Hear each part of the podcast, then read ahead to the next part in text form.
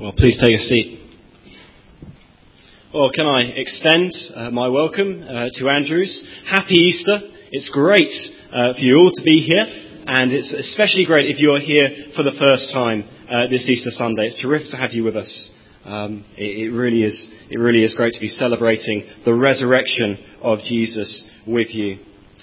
As we come to God's Word now, let's ask for His help to understand it in prayer. Let's pray. Heavenly Father, thank you that we can celebrate today the resurrection of our Lord Jesus Christ. Thank you that He uh, is raised, that He has conquered death and sin, and we now have the promise of eternal life in Him.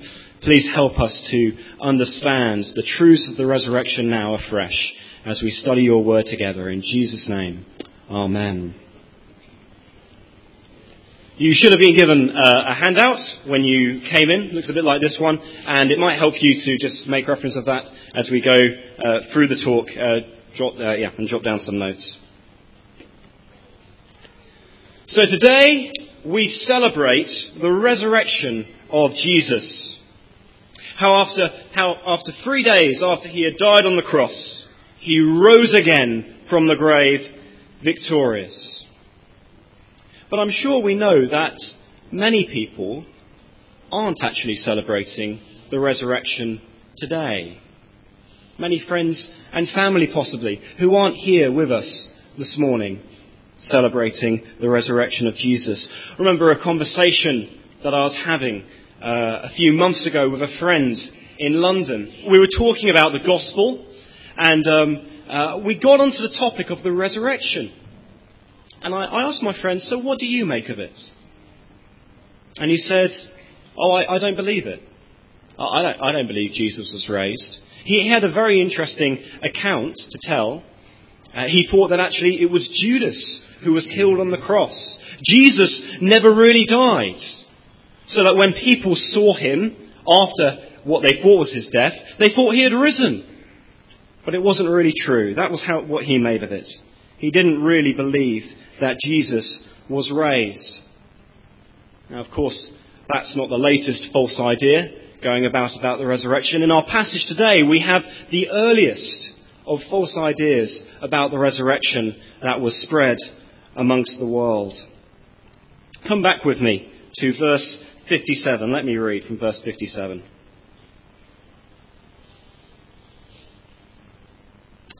When it was evening, there came a rich man from Arimathea named Joseph, who also was a disciple of Jesus. He went to Pilate and asked for the body of Jesus. Then Pilate ordered it to be given to him, and Joseph took the body and wrapped it in clean linen shroud and laid it in his new tomb, which he had cut in the rock. And he rolled a great stone to the entrance of the tomb and went away. Mary Magdalene and the other Mary were there, sitting opposite the tomb. So Matthew has given us this brief account of Jesus' burial. Joseph of Arimathea, a disciple, we're told, of Jesus, is introduced to us. And this is the only time he appears in the gospel stories. We're not told a, a great deal about him. We know from the other gospels that he was on the Jewish council, but he was one of the ones who was against Jesus being crucified. We're told where he comes from. He's from Arimathea, although we don't actually know where that is today. And we know that he was a rich man. He was wealthy. And Joseph, we're told, goes before Pilate and asks him for the body of Jesus. That's a very brave thing to do. It was quite dangerous to be associated with a crucified man. After all, at this very time, Jesus' disciples are away in hiding, fearing for their lives. Well, thankfully, Pilate doesn't make too much of a fuss about Joseph's request. He agrees to it and commands that Jesus' body be given to him. Now, friends, that wouldn't have happened unless Jesus was definitely dead. There was no way Pilate was going to hand over Jesus to anyone while he was still breathing.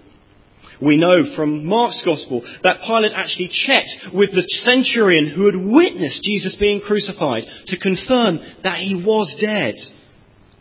Only then did he hand over the dead body of Jesus.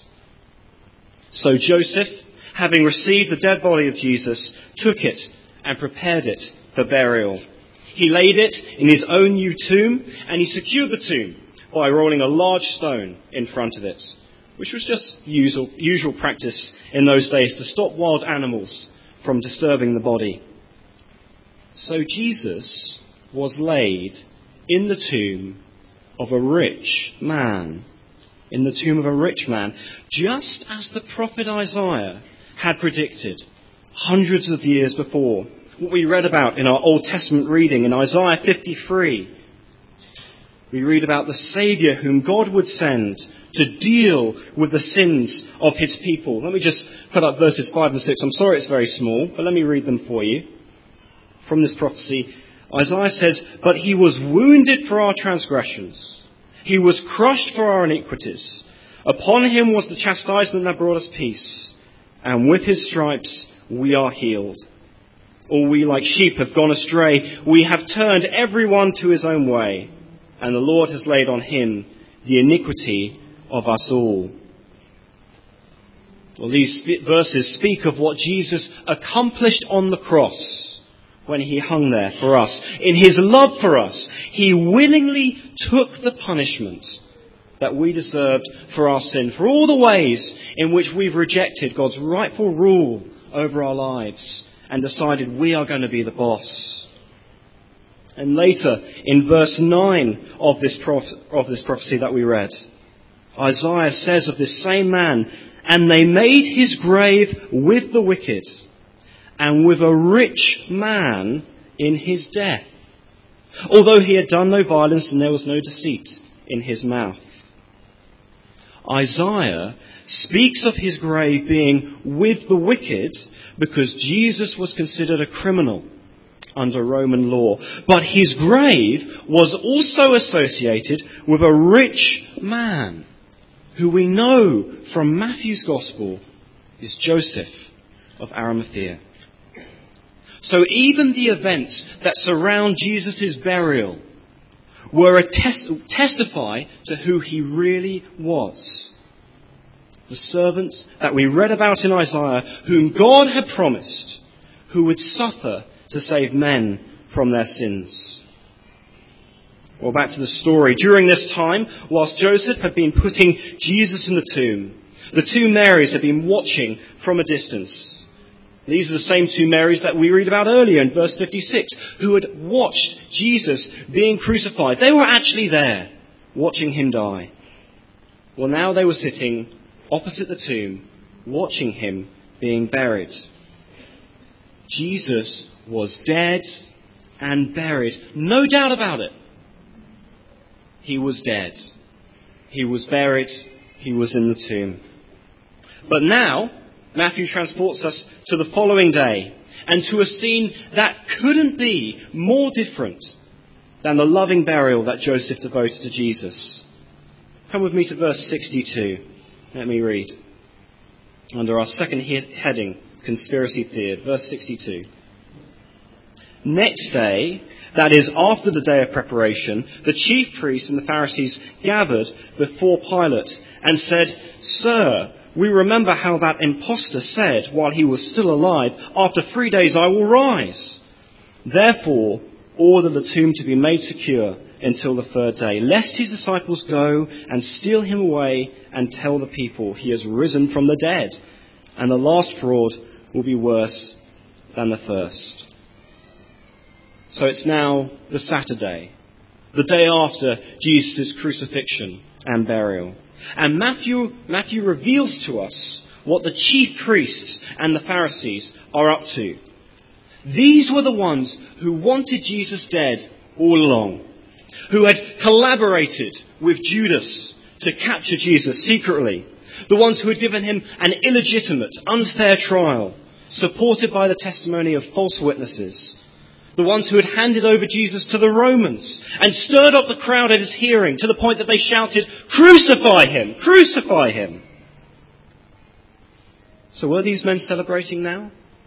Now that Jesus was dead and in the grave? No. They weren't. They weren't celebrating, they were actually worried. Uh, they were worried because of some words that Jesus had spoken earlier in his ministry. You see what they say to Pilate in verse 63? Sir, we remember how that impostor said while he was still alive, After three days I will rise. And they were right. Jesus had warned them during his ministry. We can read about it back in Matthew 12, how he would be in the ground for only three days. But their great concern wasn't that Jesus would actually rise again. Jesus had said he would, but they didn't believe him for a second. See how they describe him? Refer to him as the impostor in verse 63. Just a fake. It's not Jesus' words that got them worried, but what they thought his disciples would do with them when they heard them. You see, they saw the possibility of a conspiracy that seeing their Jesus, their Lord, dead and buried, they would take matters into their own hands. They would steal his body and start rumors that he had risen from the dead. And it was this possible conspiracy that they feared. So what did they do? Well, it was obvious. They had to make sure that no one could get into the tomb of Jesus, at least until the end of the third day. Jesus said he would rise again after three days. So if the body was still in the tomb after three days, then the religious authorities had won. They would have proved that Jesus was no more than this impostor, a fake, a false Messiah. So they asked Pilate to make the tomb secure. And they didn't want to use any half measures while doing it. No, only a group of experienced Roman soldiers would be adequate. Now, by this point, Pilate was probably really sick and tired of the issues surrounding this man, Jesus. The trial from the day before would have been weighing in his mind. He had gone against his own conscience. He had delivered Jesus over to be crucified, even though he knew Jesus was innocent. He knew Jesus didn't deserve death. Pilate probably just wanted it all to go away. So as soon as he hears their request, he permits it. We read what he says to them in verse 65 You have a guard of soldiers, go make it as secure as you can. He effectively tells them to take the Roman guard that would have been stationed at the temple and use them to secure the tomb of Jesus. And that's exactly what they do. They go down to Jesus' tomb with these guards. They seal the stone so that it can't be moved. And then they post the guards right outside. Now, there was no way a few disciples could get to the body now. Of course, little did the religious leaders know that by taking these extravagant measures, they would actually be strengthening the case for Jesus' resurrection.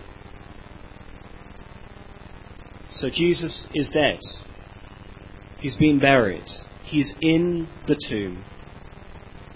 And it's been secured by the same people who had him killed, who plotted his demise. And another night passes by. Come with me to chapter 28, verse 1. Now, after the Sabbath, toward the dawn of the first day of the week, Mary Magdalene and the other Mary went to see the tomb. So again, the two Marys are back on the scene. But it seems they were totally unprepared for what would happen next. We're told there's a great earthquake. Uh, earthquake. An angel descended from heaven and rolled away the stone which had been so carefully sealed to the tomb. Well, so much for this extravagant security force that the Pharisees and the chief priests had prepared. Uh, the soldiers, they could have easily dealt with a few zealous disciples. But an angelic being, whose appearance was like lightning, who rolled the large stone that had been sealed away from the, to- as, away from the tomb as easily as we could move a chair, and then he sits on this large stone. Well, them seeing that, it, it was just a bit too much for them to stomach. we're told they became like dead men. They fainted from fear. Battle hardened Roman soldiers fainting from fear. And when the woman, women saw what had happened, they were naturally quite frightened as well.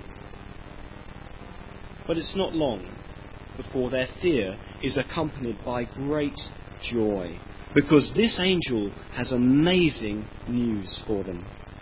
See what he says in verse 5. But the angel said to the women, Do not be afraid, for I know that you seek Jesus who was crucified. He is not here, for he has risen, as he said. Come, see the place where he lay. The angel hadn't moved the great stone away from the tomb in order to let Jesus out. He had moved the stone to show the women that it, the tomb was empty. He wasn't there anymore. The space where Jesus' body had laid, now empty. Jesus has risen, just as he said he would, just as he had told the religious leaders, and just as he had told his disciples as well before his death. Earlier, Matthew chapter 16, we read of how Peter, when he first declares that Jesus is the Christ, the Son of God, as soon as that happens, Jesus immediately starts to tell his disciples what it means for him to be the Christ, what it means for him to be the promised Saviour King whom God had sent. Let me just read from Matthew 16, verse 21. It's on the screen. From that time, Jesus began to show his disciples that he must go to Jerusalem and suffer many things from the elders and the chief priests and scribes and be killed, and on the third day be raised. And on the third day be raised. And now, here, in Matthew 28, at Jesus' resurrection, the empty tomb, we have the fulfillment of those words.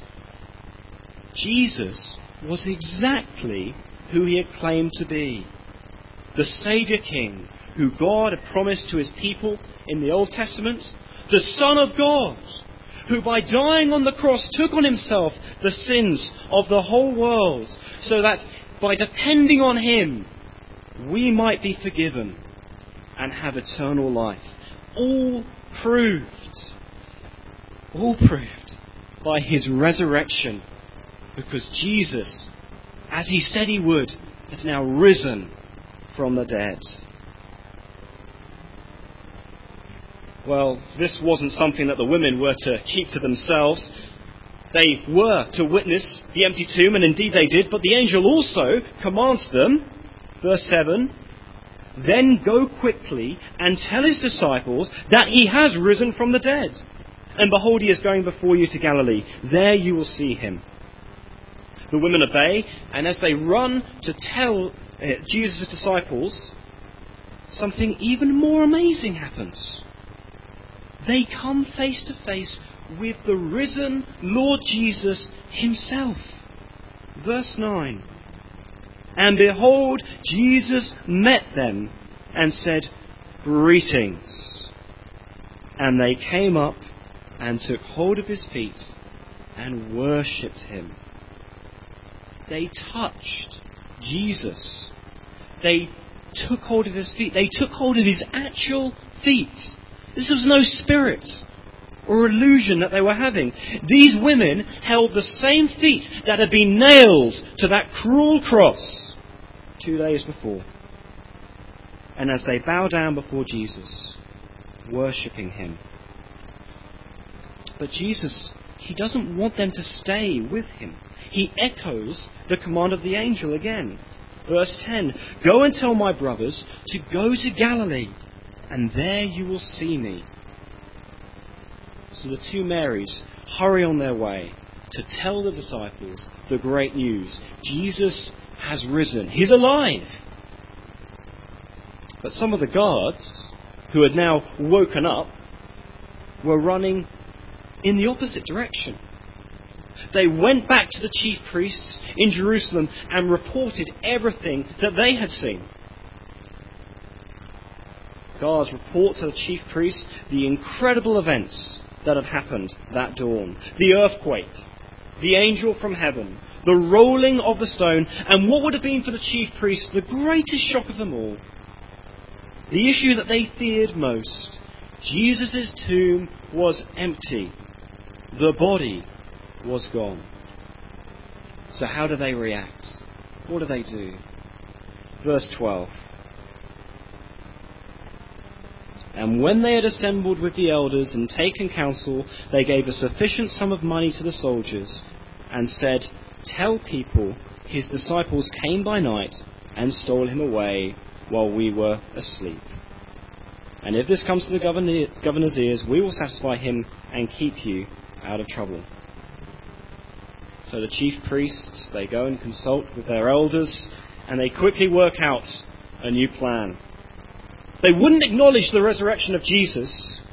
They wouldn't accept the facts. Their only concern was damage control. Because they knew if the news of the resurrection got out, the people would turn to Jesus as their Messiah, and they would lose that one thing that they coveted most their power and influence over the people. So they come back to the guards and they say to them, Tell the people his disciples came by night and stole him away while we were asleep. I think it's a, a bit ironic that they seek to blame uh, pin the blame on the disciples, given that they had worked so hard to prevent the disciples from stealing the body in the first place. By sealing the stone and putting the guards around the tomb, the religious leaders had actually shot themselves in the foot. They had made Jesus' resurrection more believable I mean, what are the chances that the disciples would have been able to break through the seal and move this large stone without waking the soldiers, if indeed they were asleep? And if the soldiers were asleep, how could they have identified the disciples as the ones who stole the body anyway? And the actual idea of the guards falling asleep in the first place was very, very unlikely, because falling asleep on duty as a Roman officer was not a laughing matter, especially when they were put in charge of guarding something. They could face the death penalty for that kind of incompetence. So the chief priests have to bribe the guards with what we're told a sufficient amount of money. It would have been a large amount of money and they assure the guards that they wouldn't be held accountable for this made up story that they're to spread amongst the people. Even if their own governor, their own boss, Pilate, found out, the chief priests would satisfy him. All the guards had to do was take the money and peddle the lie. And that's exactly what they did. They took the money and did as they were directed, and this story has been spread among the Jews to this day. The soldiers ignored the significance of the events they had witnessed. They just wanted to play it safe. They just wanted to stay out of trouble. And the false story that they spread was believed by many Jews, both in Matthew's day and beyond. We know from historical accounts that this same story was still circulating many years, many years after. And now, in 2010, the resurrection is still treated with great suspicion. There are many people, like my friend back in London, who just won't take it seriously, won't accept the facts. I think the question we need to ask ourselves today, this morning, this Easter Sunday, is how have we responded to the resurrection of Jesus? Who do we identify with most in this story. I think some people today are just like those chief priests, uh, the ones who had all of the evidence for the resurrection before them, but just wouldn't accept it. The soldiers had reported to them what had happened, what they had seen with their own eyes, how the tomb was empty, It all pointed to the truth that Jesus was raised, but the chief priests chose to deny it and spread a lie instead. Not because the truth didn't make sense, but because the impact that the truth would have had on them if they acknowledged it would have been so great. If they had recognized Jesus as the Messiah, they would have lost what they coveted most their power and influence over the people. That's what they really cared about, their place of authority. I wonder if we can identify with them. Are we resisting Jesus today because we want to be the boss? Not necessarily the boss of others, but at least the boss of our own lives. Well, friends, if that's you here today, please reconsider where you stand with Jesus. He is now the risen King, enthroned, empowered in all authority, and you won't be able to resist his rule forever. One day, you will have to answer to him. Jesus' resurrection proves that he will be the one whom God judges the world. The one through whom God will judge us. And if we choose to reject him now, by resisting his rightful rule over our lives and rejecting the rescue he offers us from God's judgment on our sin, then he will condemn us on that day. Because our sins, they won't have been paid for in his death. No, we will have to face the punishment for ourselves. Please don't be like the chief priests that had all the evidence but resisted Jesus. They wouldn't accept him as their Messiah, as the true risen King. But I'm sure there are others uh, who may be here today who are a bit like the soldiers. And their most concern, their greatest concern was playing it safe, wasn't it? Staying out of trouble, no matter what. The soldiers took the money and obeyed the boss, even though it meant denying the resurrection had ever happened and spreading a lie instead. Maybe we're a bit like them. Maybe someone or something is keeping us from accepting Jesus as our King. Maybe we have non Christian family and we're afraid that if we become a Christian, if we accept Jesus as our King, they won't respect us anymore. They'll be really unhappy. Or maybe we're worried about what our mates will think of us at work when they find out that we've become a Christian.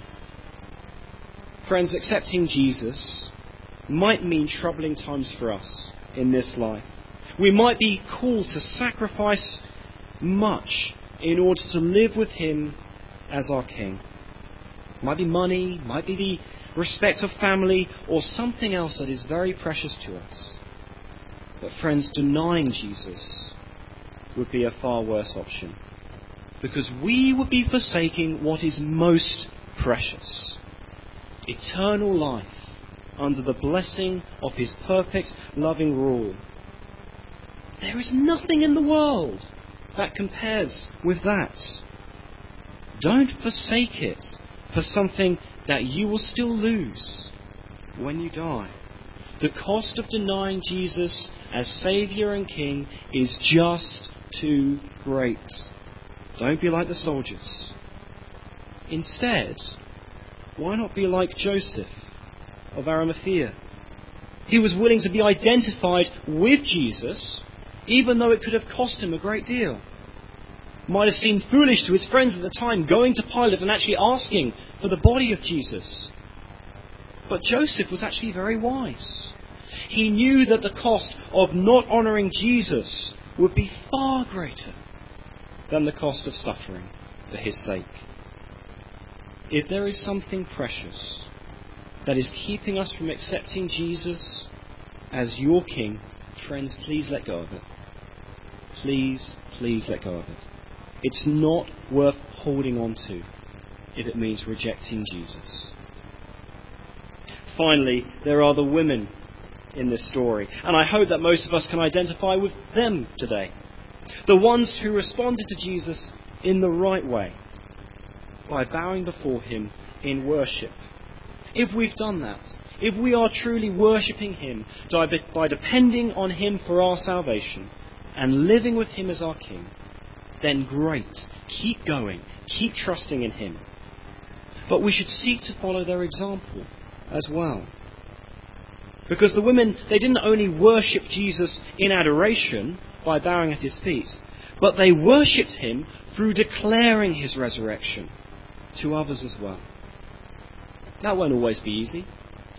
As we've seen today, there will be real opposition to the news of Jesus raised. Not everyone will accept the wonderful message that Jesus has died for our sins and been raised again and he is now enthroned as our Saviour King. We should be prepared for our friends to reject that message. But if we are truly disciples of Jesus, we will seek to make him known to others, that they might have the opportunity to know and trust in him as well.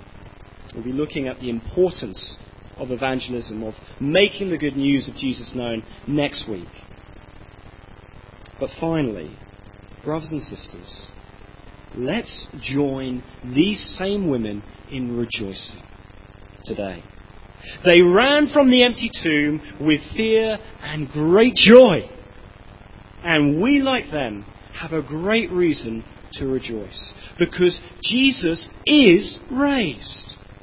As God's Son, He has taken the full punishment for our sin in His body on the cross. We know that's true because He is raised, because He lives. He has conquered the power of sin and death for us by, by destroying it and burying it in His own death and then rising again to new life. So that as we trust in Him, God no longer counts our sin against us. Our guilt has been removed. We have relationship with our Heavenly Father and the promise of eternal life. Well, let's rejoice in that today. Let's pray. Heavenly Father, we thank you that you did send your Son to die for us while we were still sinners.